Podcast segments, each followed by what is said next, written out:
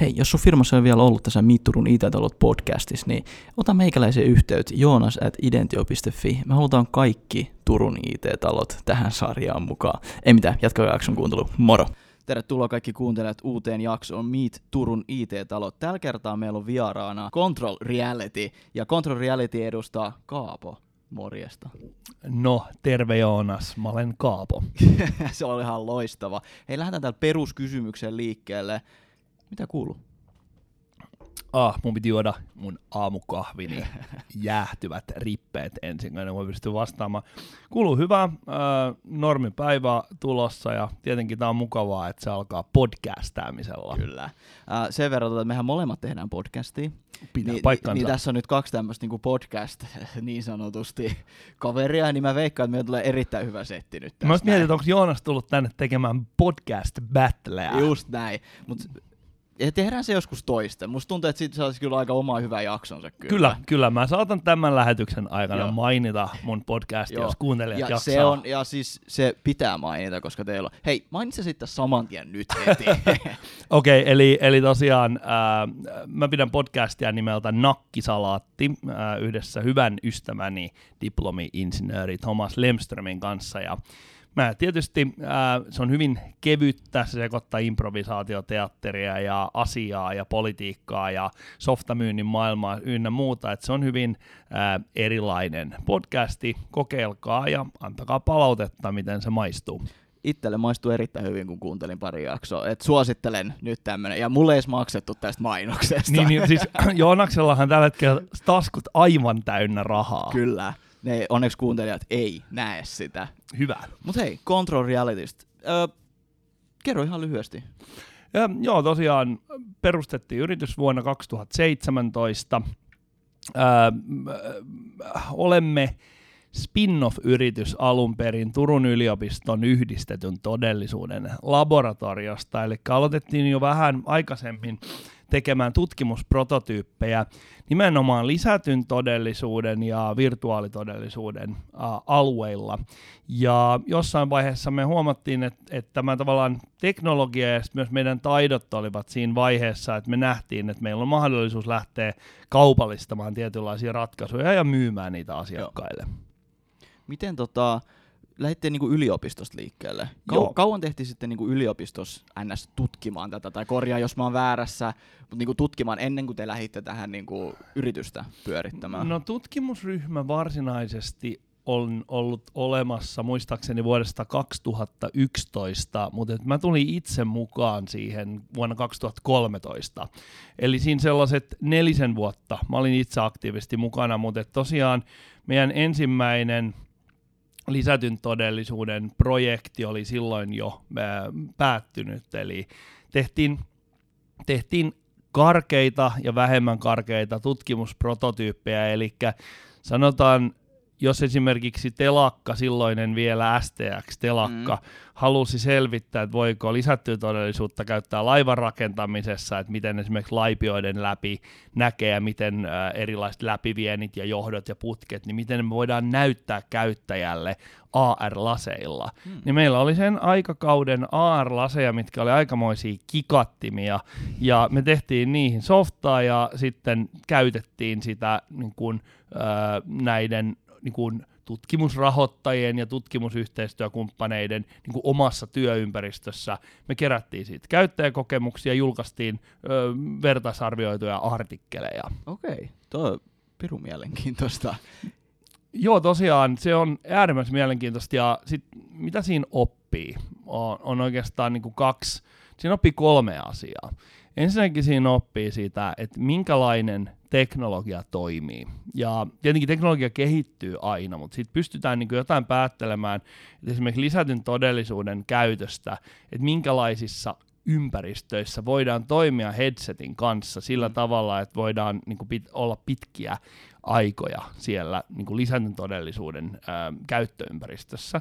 Toiseksi niin sit oppii sitä, että minkälaisista teknologisista ratkaisuista on käyttöhyötyä. Mm. Ja tällä mä tarkoitan sitä, että et, et meillä on paljon teknologiaa tässä just AR-VR-puolella, jotka on tosi cooleja, mutta ne ei varsinaisesti auta ää, loppukäyttäjää ratkaisemaan jotain ongelmaa.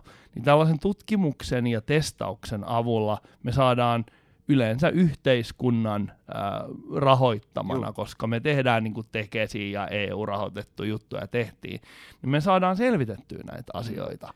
Ja kolmanneksi, niin mitä tästä niin kuin se varsinainen tiimi hyötyy eniten, niin meidän ohjelmistokehitys, osaaminen ja ymmärrys siitä, että minkälaisia ongelmia pitää ratkaista, ratkaista tietynlaisilla teknologioilla, niin se parani erittäin hy- paljon. Joo. Kuinka te olette nyt niinku tehnyt tätä ARVR? No äh, mm, muistaakseni toukokuu, äh, touko-kesäkuun vaihteessa 2017 Okei. me aloitettiin, äh, niin kuin käytännössä pistettiin, hankittiin tuolta Kupittaalta silloin sellainen pieni toimisto, äh, Turku Hive-nimisestä tällaisesta on- startup-yhteisöstä, mikä oli siis aivan, aivan mahtava paikka. Ja siellä me ruvettiin tekemään meidän ensimmäistä asiakasprojektia. Miten tota ennen sitä yliopistoa, kun teitte tota tut- kuinka paljon sä niinku siellä olit tämän aihepiirin piirissä? Niin siis kun me yliopistolla niin. pyöritettiin tätä tutkimusryhmää, niin käytännössä niin mun tehtävänäni oli nimenomaan kerätä niitä konsortioita. Okei. Eli kun me haluttiin lähteä tutkimaan vaikka lisätyn todellisuuden toimivuutta kulttuurimatkailussa, Mm. Niin mun tehtävänäni oli kerätä näitä osapuolia, eli museoita ja vastaavia, jotka sitten niin kuin lähti mukaan ensinnäkin rahoittamaan tätä tutkimusta ja sitten toiseksi niin kuin toimimaan niin kuin linkkinä sinne loppukäyttäjien päähän. Okei, eli jonkun verran tai jonkun ka- aika kauan oot niinku tätä tehnyt. No joo, mä sanoisin, että mä oon tähän, tällä alalla aktivoitunut mm, tosiaan ihan niin kuin tämän vuosikymmenen niin kuin Okei. alkupuolella. Mitä sä oot mieltä tämän tota, just tota AR ja VRn tulevaisuudesta? Milloin sä uskot, että se niinku, ää, päätyy kuluttajamarkkinoille? Koska nythän se, tää on ihan kiva, joo, ja olen itsekin kokeillut, mutta en mä tiedä, korjaus mä oon ihan liian naivi tai nuubi niin sanotusti, niin, mutta eikö se ole aika aikaisissa vaiheissa kuitenkin vielä?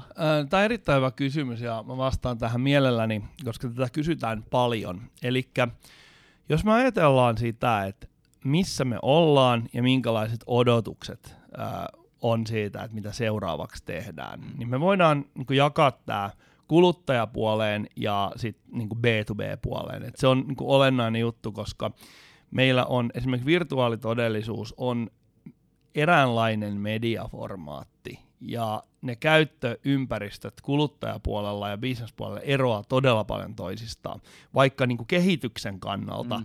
niissä on paljon yhtäläisyyksiä. Mutta tällä hetkellä niin, niin VR leviää siedettävällä nopeudella nimenomaan kuluttajapuolella, koska PlayStation julkaisi tähän nykyisen kahdeksannen sukupolven konsoliin jo muutama vuosi sitten VR-headsetin. Tosin henkilökohtaisesti mulle sen niin kuin menestys on ollut pieni pettymys, mutta se ei välttämättä johdu siitä laitteesta, Mm.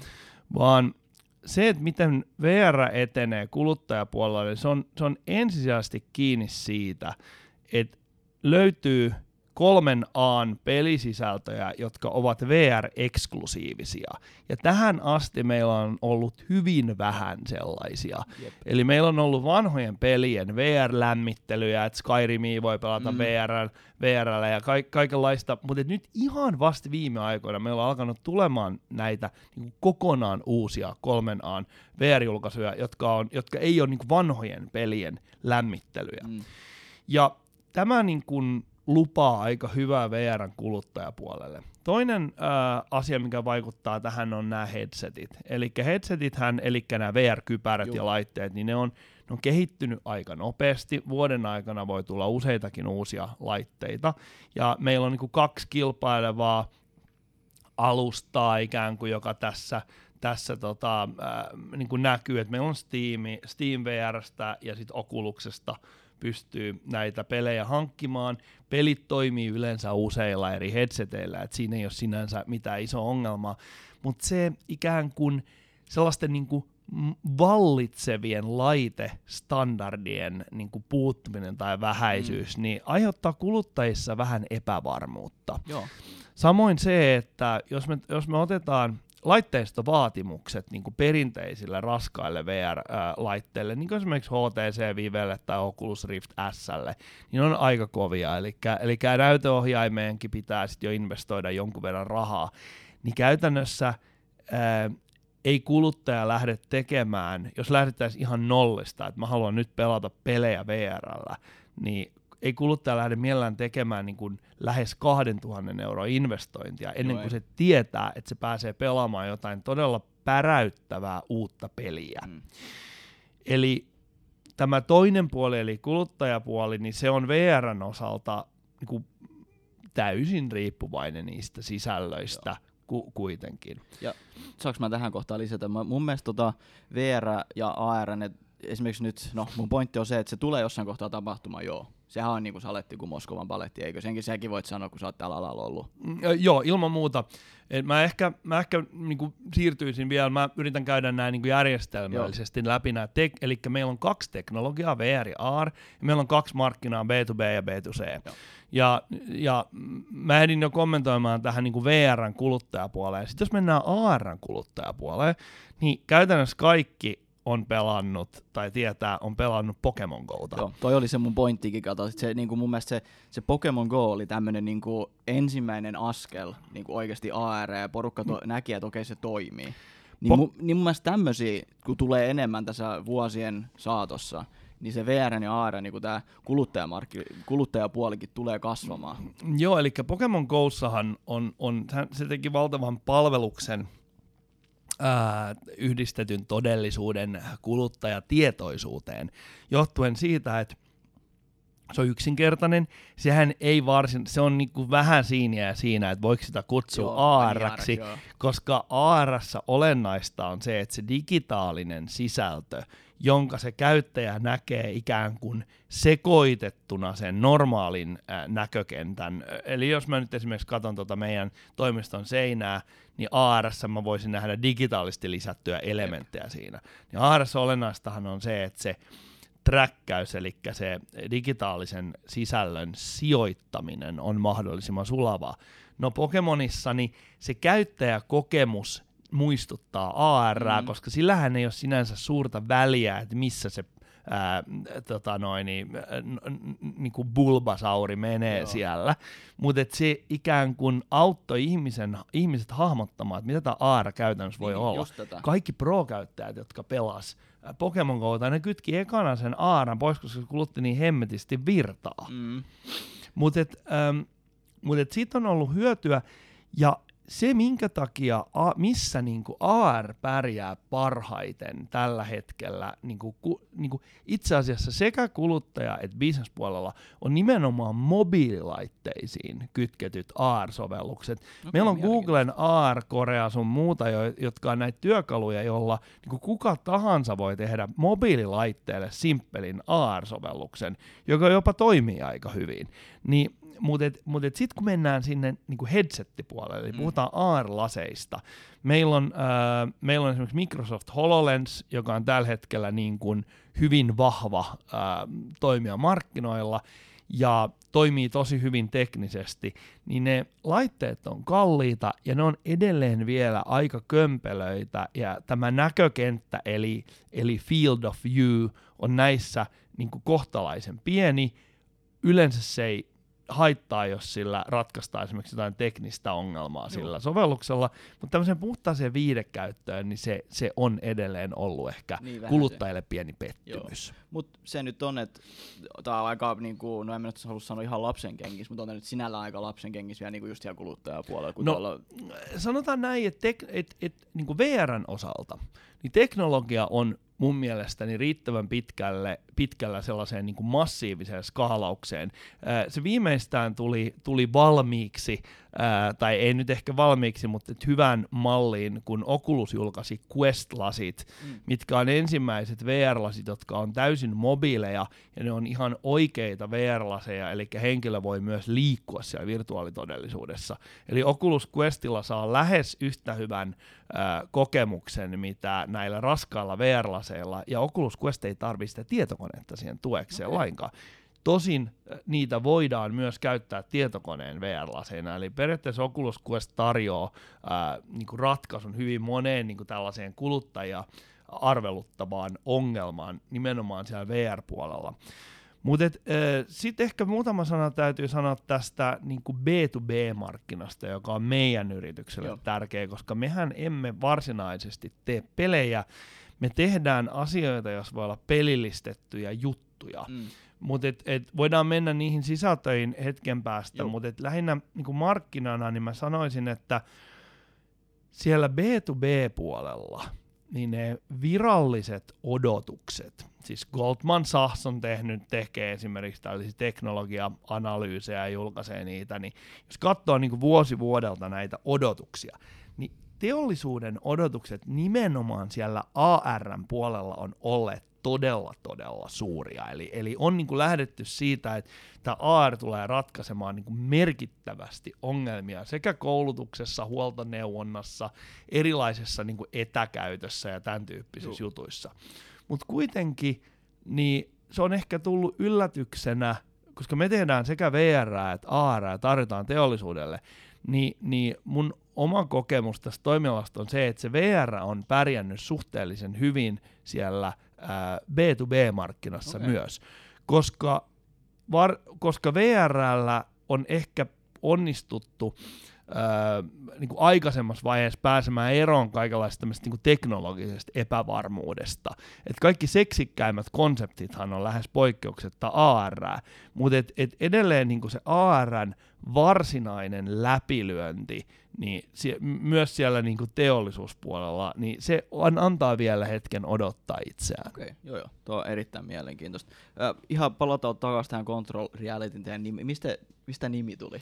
Ähm, no se on vähän moni, nörtti. moni voi varmaan vähän niin no, se on vähän nörtti juttu, että siinä on tavallaan tämä se, kun se kirjoitetaan tosiaan CTRL, ja sitten tavallaan tämä niinku todellisuuden muo, todellisuuden niin kuin uudelleen muokkaaminen Joo. on yksi tällainen ää, ikään kuin mahdollisuus, mikä immersiivisessä, eli tällaisessa niin kuin digitaalisesti ää, verhotussa ympäristössä voi, voidaan niin kuin ihmiselle tehdä. Ja sit on, hy, sillä voi tehdä hyvää ja pahaa. Mut kun mun mielestä toi on niin kuin, tosi fiksusti keksitty nimi. Mä tykästyin siihen niin kuin, heti.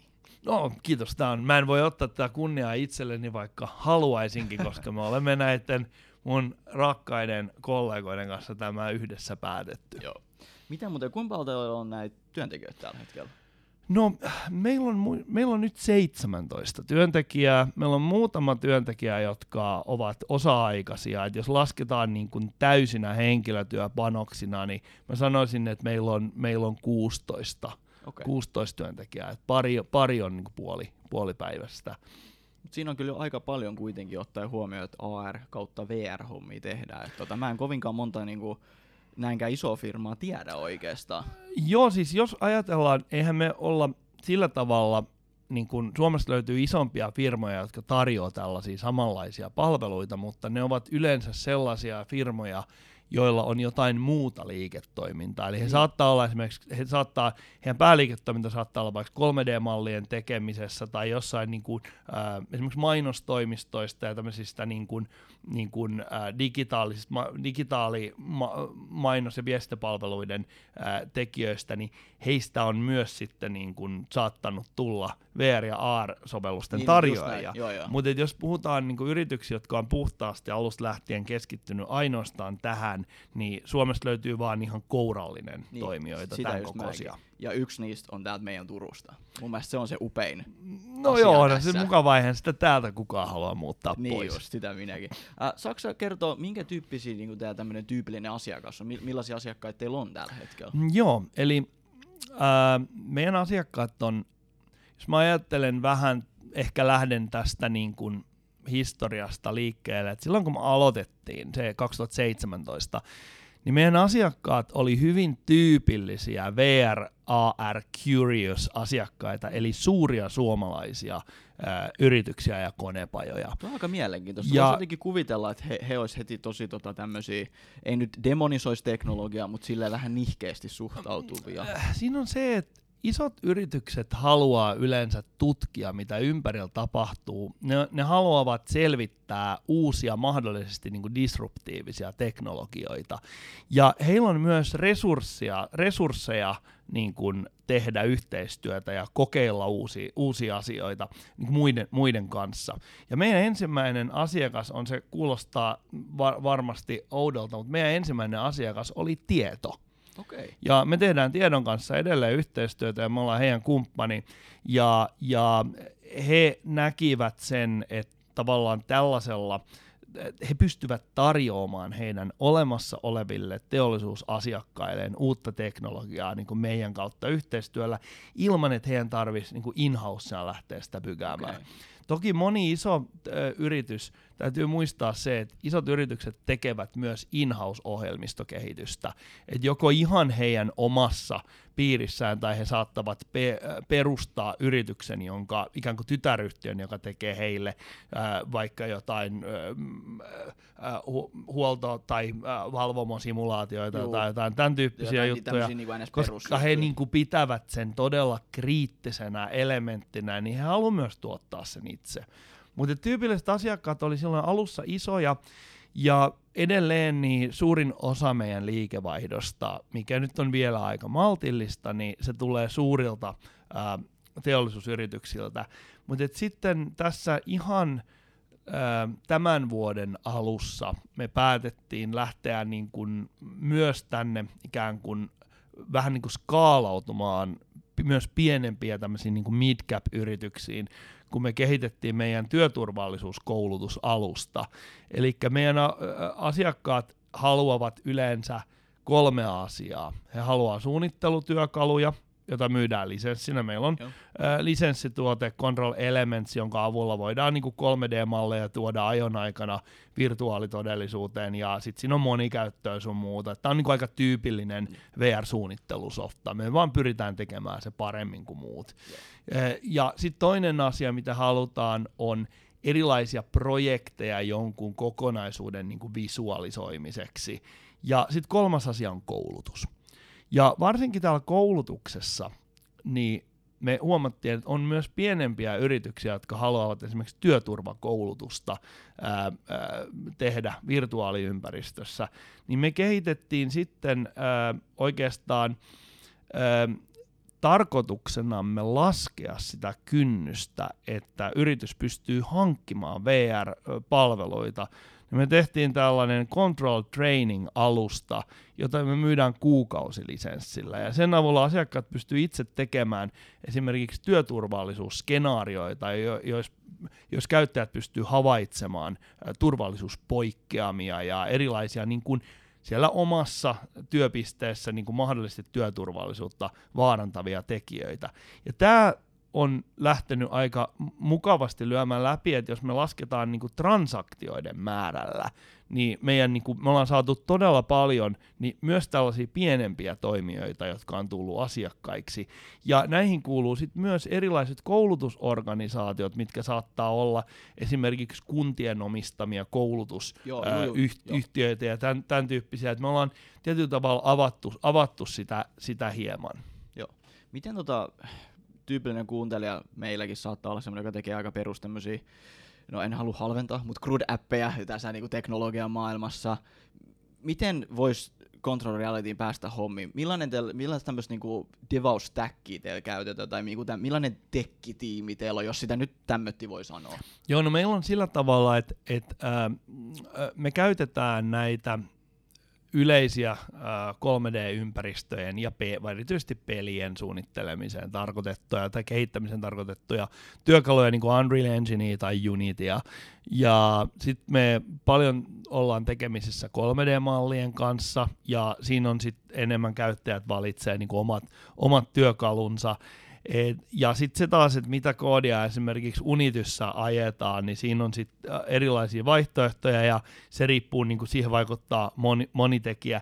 Meillä ei ole hirvittävän ää, niin kuin tiukkaa ohjeistusta sen suhteen, että kaikki käyttää jotain tiettyä. Niin, ää, esimerkiksi gra- graafikot saavat kyllä niin kuin valita omat, omat työkalunsa niin kuin joissain niin kuin järkevissä Joo, puitteissa. Totta kai. Eli teillä on siis muitakin tämmöisiä kuin vain devaus tai kautta tekki kavereita. Niin Joo, meillä on, meillä on siis äh, suurin osa henkilökunnasta on tietenkin äh, ohjelmistokehittäjiä, ja he käyttää sitten näitä, varsinkin näitä kahta pelimo- peli, pelin kehitysympäristöä, minkä mainitsin. Sitten meillä on graafikoita, heillä on vähän laajempi Niin, setti, mutta johtuen tästä meidän mun äsken mainitsemasta, niin mainitsemista niin kuin alustatuotteista, niin meidän alustat toimii sillä, että jos asiakas haluaa tehdä vaikka palokoulutusskenaarion Oculus Go-laseille, niin hän tekee sen web-sivun kautta. Okei, Ja silloin se sisältö laitetaan web-sivulle ja sitten se automaattisesti päivittyy niihin laitteisiin. Niin sen takia me tarvitaan myös web-kehittäjiä. Ja Okei. Mä voin sanoa, että web-kehittäjistä on ollut aika kova pula viime Joo. aikoina. Ja niitähän kyllä täältä löytyy täällä Turun seudulla. Joo, se on, se on siis luojan kiitos, että me Joo. ollaan onnistuttu siinä. Että mä olen hirveän kiitollinen niille ihmisille, jo- joiden, jotka on siis tietenkin tullut tänne töihin ja joiden kautta mä olen saanut liidejä, että ketä, mistä me saadaan uusia Niin, lisää- työntekijöitä. kavereita, joo. Uh, miten tota, uh, millainen olisi tämmöinen tyypillinen, no mä en sano nyt devaajan päivä tai tämmöinen, Mill- osaisitko sä kertoa, että millainen on semmoinen tyypillinen devaajan päivä täällä niinku? No siis minähän olen, äh, mä vastaan yrityksen myynnistä, niin, niin mua hädintuskin päästetään niin, tonne devaustilaan. Sa- sama, sama ongelma. Et mulla on niinku se, että jos mä menen tonne, niin se on ensimmäinen kaveri taklaa mut ja sitten toinen tulee jo niinku sit voimakkaat kädet tarttuu mun kainaloista, mut heitään tonne pihalle. Et Joo. mun on hyvin vaikea ottaa tähän kantaa. Kyllä, ne, kyllä se varmasti kovin tyytyväiseltä he vaikuttavat. Joo, no niin. No siis ihan nyt rehellisesti, jos sanotaan, niin meillä on devajat osallistuu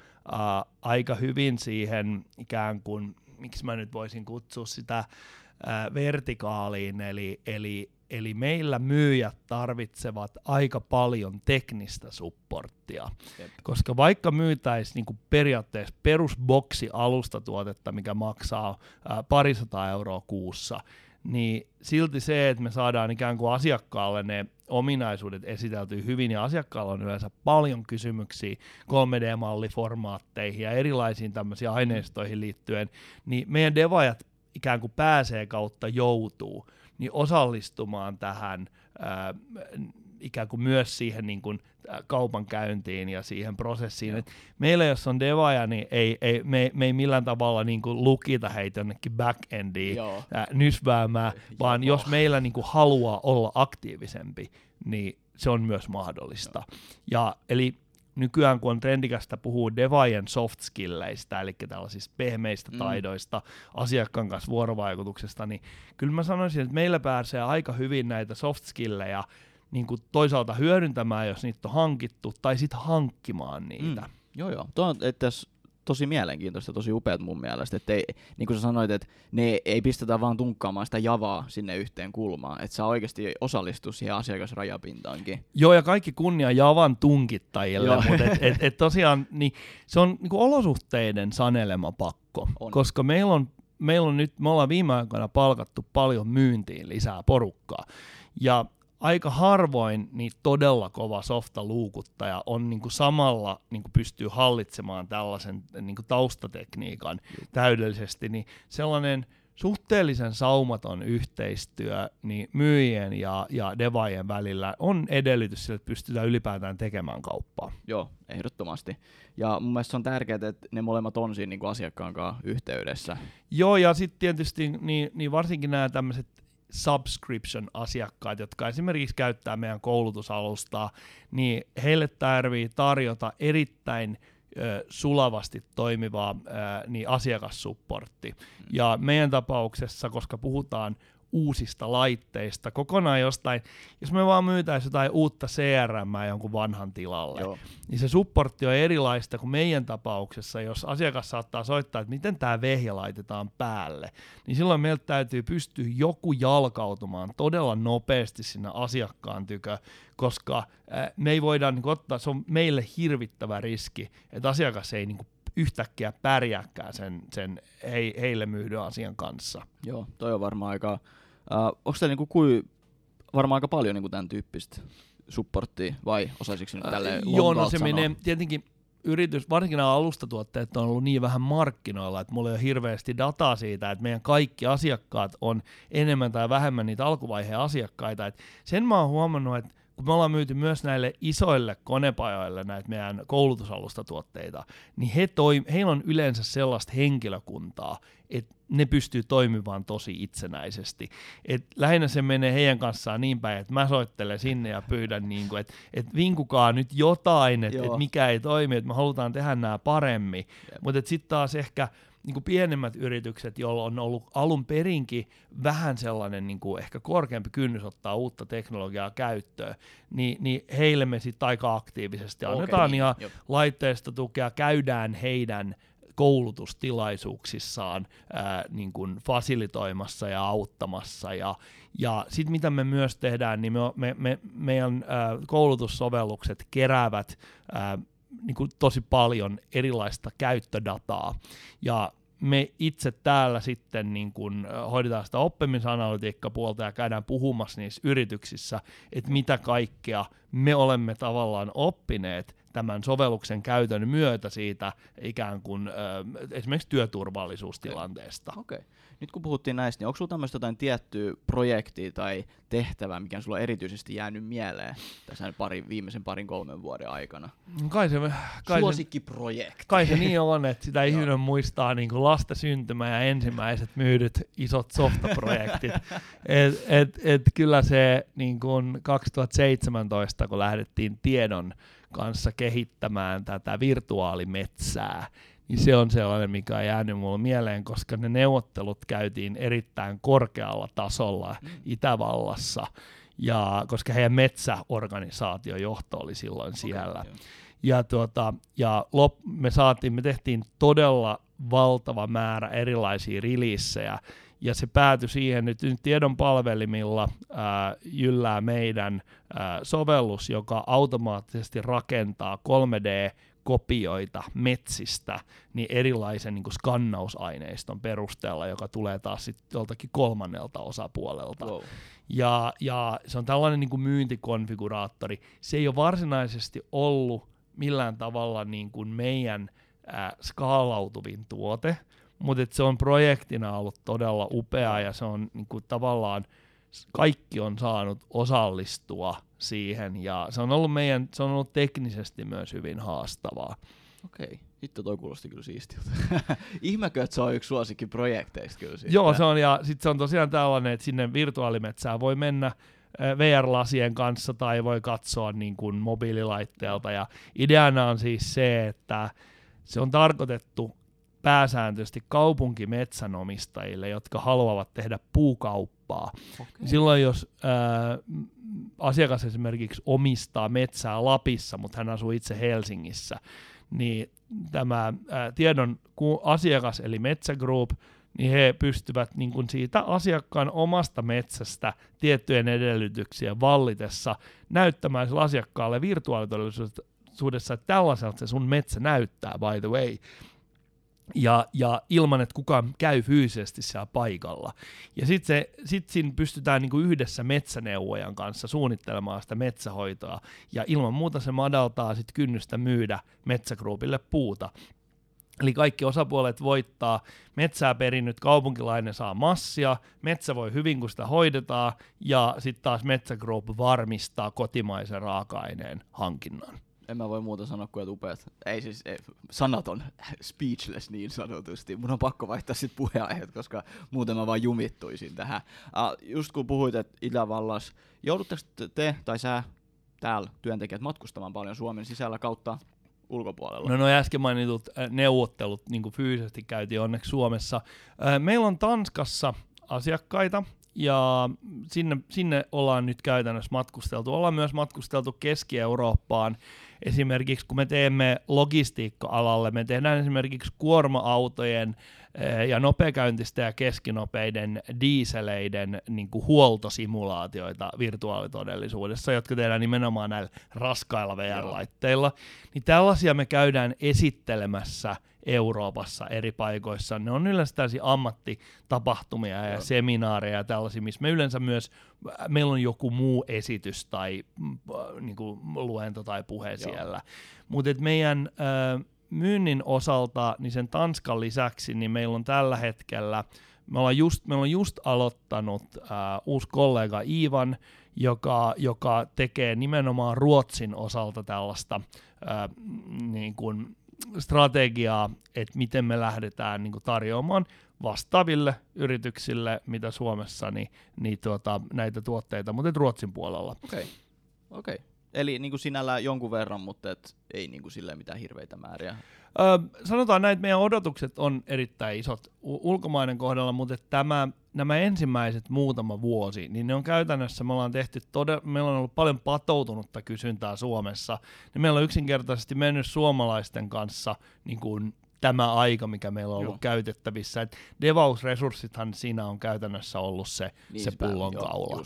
Mutta tosiaan Tanskassa meillä on asiakkaita ja, ja yrityksen yksi osakkaista asuu Tanskassa, niin hän on sillä tavalla niin pystynyt niin aktivo- niin. aktivoimaan näitä. Joo, okei. Okay. Nyt mennään vähän eri aiheeseen. Voisitko sä omin sanon kuvalla, millainen kulttuuri täällä valitsee täällä firman sisällä?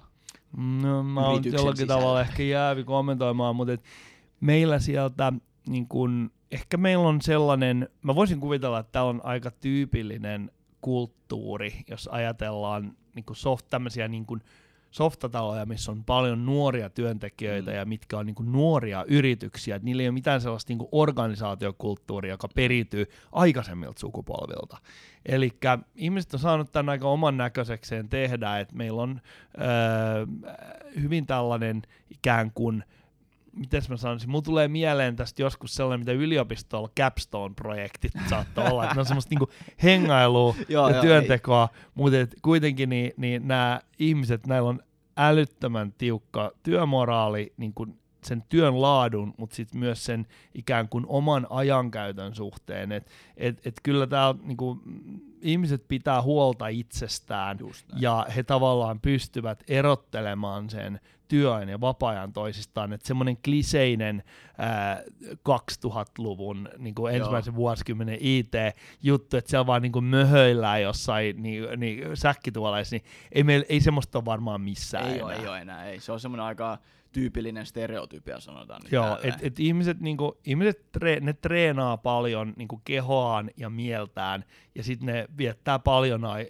a, a, niinku laatuaikaa omissa oloissaan, ja Just. töihin tullaan tekemään töitä. Mutta silloin kun töissä ollaan, niin mun mielestäni hyvin sellainen niinku rento Juu. ja, ja semmoinen niinku välitön tunnelma. Okei. Okay. No niin, lo- loistavaa. Uh, tässä oli sinällään mun kaikki viralliset kysymykset. Nyt on tämmönen vapaa propaganda-osio, räppiosio niin sanotusti. Mahtavaa, tuleeko räppi battle nyt? Ei, ei sentään, mä en ole siihen vielä valmiita. Jos te haluatte kuunnella, kun mä räppään, kuunnelkaa Nakkisalaatin jakso neljä, suuri pysäköintispektaakkeli. Me otetaan Lemströmin kanssa vähän kantaa Turun toriparkkiin räppibattlen muodossa. Oli, onko se ottanut yhtään inspiraatiota tuosta 8 Milein räppibattleista? No sanotaan näin, että tässä on se, se y- y- yhteys siihen on ehkä löyhäkö. Joo, okei. Okay. No niin, loistavaa. Itse asiassa mä valehtin, mulla on yksi kysymys vielä tällä Anna hetkellä. tulla. Mitä te etitte tällä hetkellä?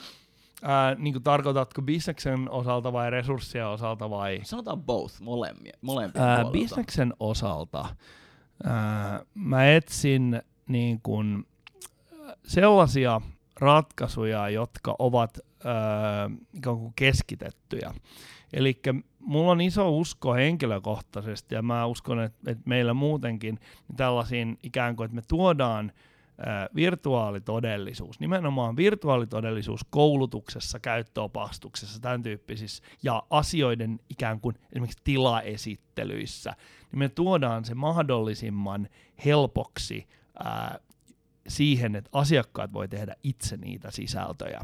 Ja me kehitetään sitä meidän, meillä on kaksi tavallaan korea, mitä me kehitetään. Toinen on tämä meidän suunnittelutyökalu, ja dokumentointityökalu, joka on nimenomaan pilvipalveluna toimii ja me pystytään niin kuin panostamaan siihen yhteen asiaan sen sijaan, että me tehtäisiin esimerkiksi hirveästi erilaisia projekteja eri suuntiin.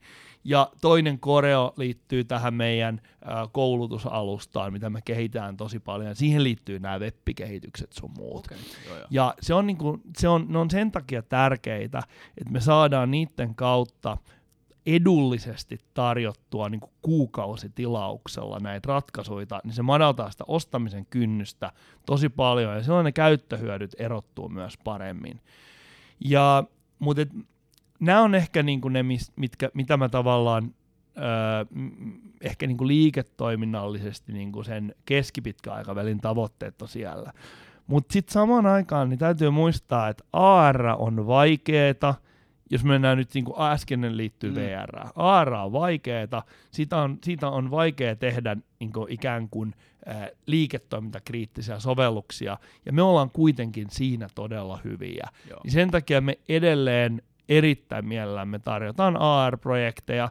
Tällä hetkellä juuri on on kaksi meidän sovellusta, ne on aivan julkaisuvaiheessa, eli uuteen kaupunkiin me ollaan tehty tällainen kaupunkitilaan tällainen iso AR-projekti, ja sitten toinen, minkä mä haluan nostaa esille, on Sotahistoria Museo Muisti Mikkelissä, jonne on tulossa me- meiltä erittäin päräyttävää Mannerheim-aiheista softaa. Okei, okay. Sotahistorian tota, suurena ystävänä ja tämän sun vapaa-ajan, mä luen sitä tosi paljon, niin toi on erittäin hienoa ja mä odotan sitä innolla itse.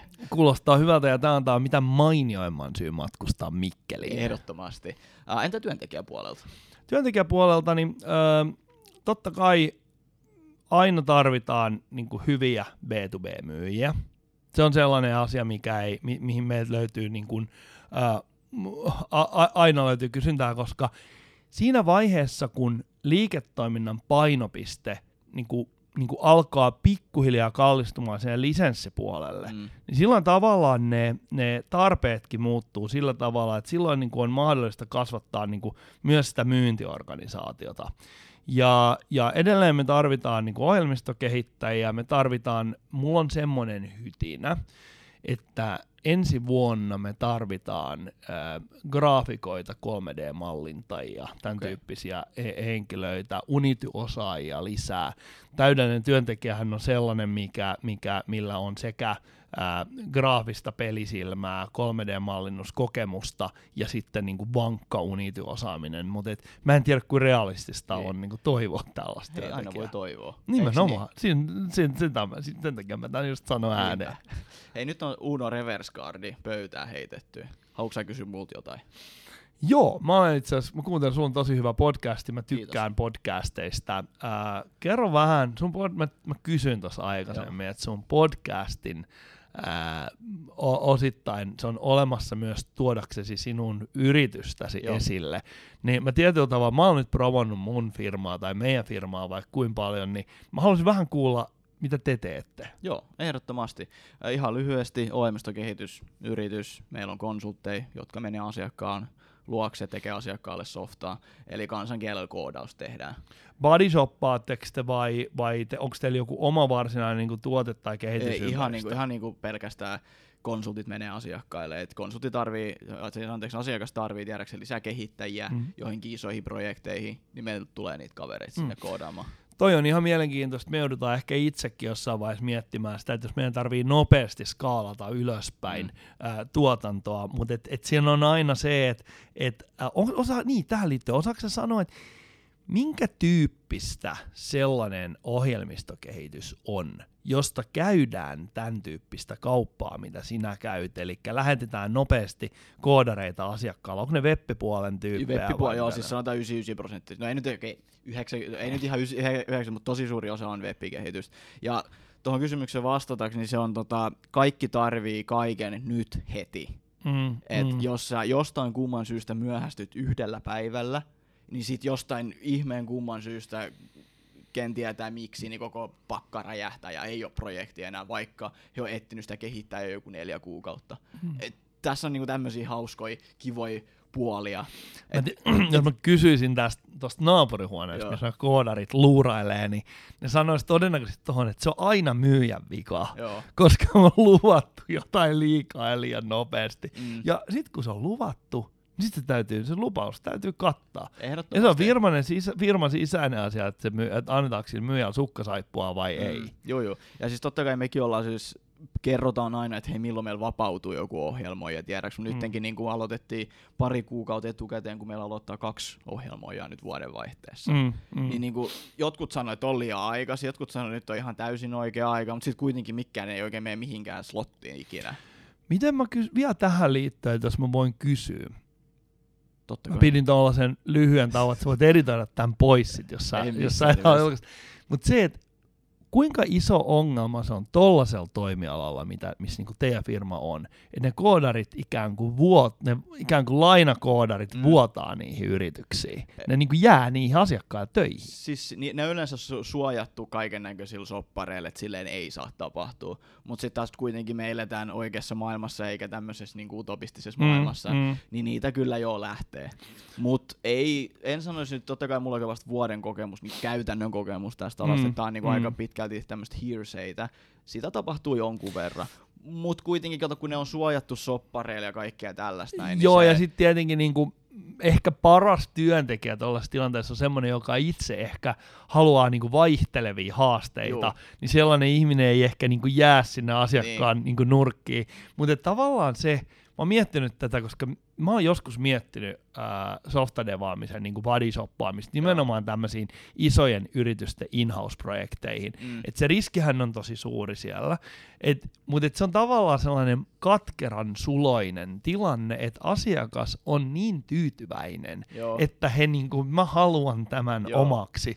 Et se, se niinku tietyllä tavalla sit, sit tulee ristiriitaiset tunnelmat, mutta totta kai luuha siinä niinku käteen Niin. loppuun peleissä. Sitten taas mä otan ehkä niinku yrityksen lainausmerkissä johtajana vastuun tässä näin, että jos, jos hän haluaa lähteä sinne, niin hänellä on täys vapaus lähteä sinne. Tiedätkö? Et se on niinku sinällään meidän työ, säkin oot nyt Oh. tässä johtavassa asemassa, niin se on meidän työ pitää niistä niin hyvää huolta, että he ei haluaisi lähteä. Joo, mä oon Mut sit- samaa mieltä. Niin, mutta sitten taas kuitenkin elämän realiteetit. Joku haluaa lähteä, se on ihan täysin fine. Ei me voida niinku vaatii semmoista 110 prosenttista lojaaliutta meidän työntekijöiltä. Mun, mun mielestä, ja kysymys ei ole ehkä mun mielestä lojaaliudesta, vaan kysymys on siitä, että varsinkin nuoret ihmiset niin eivät vielä tiedä, kun he Niin, no tulevat yliopistosta tai ammattikorkeakoulusta, tulee tänne niin näihin, näihin firmoihin hommiin, niin he ei välttämättä tiedä, mikä heidän paikka on.